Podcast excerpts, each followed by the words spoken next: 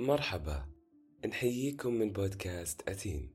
مسار لالتقاء العلم والأدب. في صباح خريفي هادئ كنت أقلب بالصفحات وأنتقل بخفة بين مواضيع اعتيادية وأخرى لم تملك القدرة على استبقائي حتى المفردة الأخيرة. مقال واحد بس اللي شدني. كان مقال للدكتور حسن مشهور بعنوان التزامنية بين المتلازمة والاعتياد. يقول دكتور حسن في مطلع المقال تمثل أطروحة التزامنية سينستيجا فكرة استخدام حاسة بدل حاسة أخرى.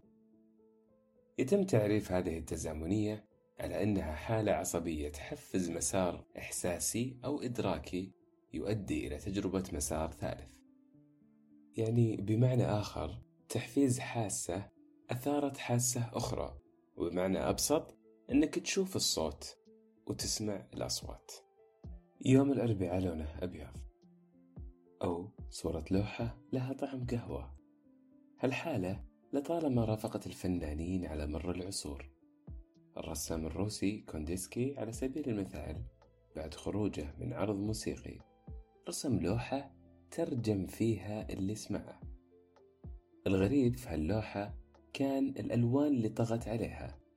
كونديسكي لم يسمع السيمفونية فقط بل رآها بالألوان. وفي الجهة المقابلة في بعض الأعمال الفنية اللي رآها بعض الموسيقيين وحولوها لسيمفونية. اليوم تصنف التزامنية كاضطراب مصاب فيه 4% من سكان العالم. ولحد الآن ما تم كشف التفسير العلمي وراءها. ولكن أبرز نظرية تقول الأعصاب في دماغك لها أربعة أحاسيس منفصلة وفي حالة التزامنية تتداخل هذه المسارات ببعضها. التزامنية لها أكثر من نوع ومنها grapheme color synesthesia مثل أن تعتقد بأن حرف ال O لونه أحمر.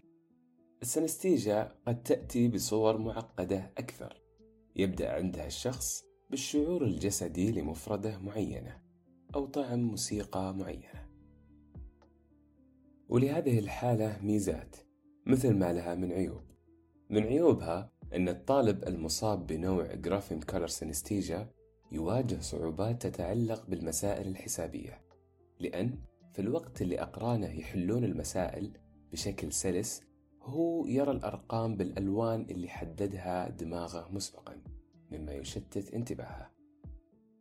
ومن ناحية ثانية هذه اللحظات من الاضطراب قد تشعر الشخص اللي يتعرض لها بالانزعاج كون عقله يستقبل أكثر من إحساس في وقت واحد.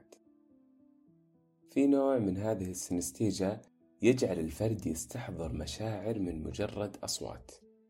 يعني تخيل بأن صوت معين قادر على استحضار مشاعر القلق أو التوتر لمشكلة قد تكون تجاوزتها بالفعل لكن دماغك أعاد استحضارها بعد سنوات طويلة. تزامن الحواس يحدث أحيانا بطريقة أعقد في حالة ال mirror touch synesthesia الفرد يشعر بحالة مماثلة لشعور الشخص اللي أمامه مثل حالة طبيب الأعصاب اللي يعاني من synesthesia وتحديدا mirror touch synesthesia هالحالة جعلته يشعر بالمعنى الكامل للجملة بألم مرضاه. وهذا النوع تحديدا صور مرة لمشهد من مسلسل طبي لطفلة وهي تمشي في أروقة المستشفى. تشوف أمامها مريض تنتابه نوبة صرع وما مرت أربع ثواني إلا وكانت مستلقية على أرضية المستشفى تصارع مثل نوبة المريض. هالحالة تنشط عند استخدام بعض المهلوسات ولكن للأشخاص اللي مصابين فيها أساسا الأمر يحدث لهم بشكل طبيعي وانسيابي وبدون أدنى تحكم. حالة السنستيجا أعقد مما نتصور لأن المصاب فيها ما يقدر يعبر دائما عنها لغويا بشكل دقيق لأن اللغة مهما كانت بليغة فهي لا تقوم بمقام المادة في الوضوح لهذه المتلازمة. في اللغة العربية لم يوجد لها مفردة فمرة هي تزامنية الحواس ومرة أخرى هي تداخل الحواس. لكن المتفق عليها أنه كان لها وجود في الشعر العربي مثل ما كتب الشاعر وديع سعادة.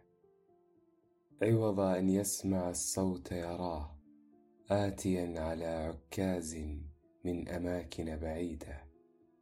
تعبا على كتفه حمولات كلام يريد أن يوزعها على آذان. وعلى دروبه آذان ترى ولا تسمع. عوض أن يرى الطريق يسمعها مثل صدى بعيد كأنه يمشي على ارتدادات هواء وكأن الأرض ليست ترابا بل صوت.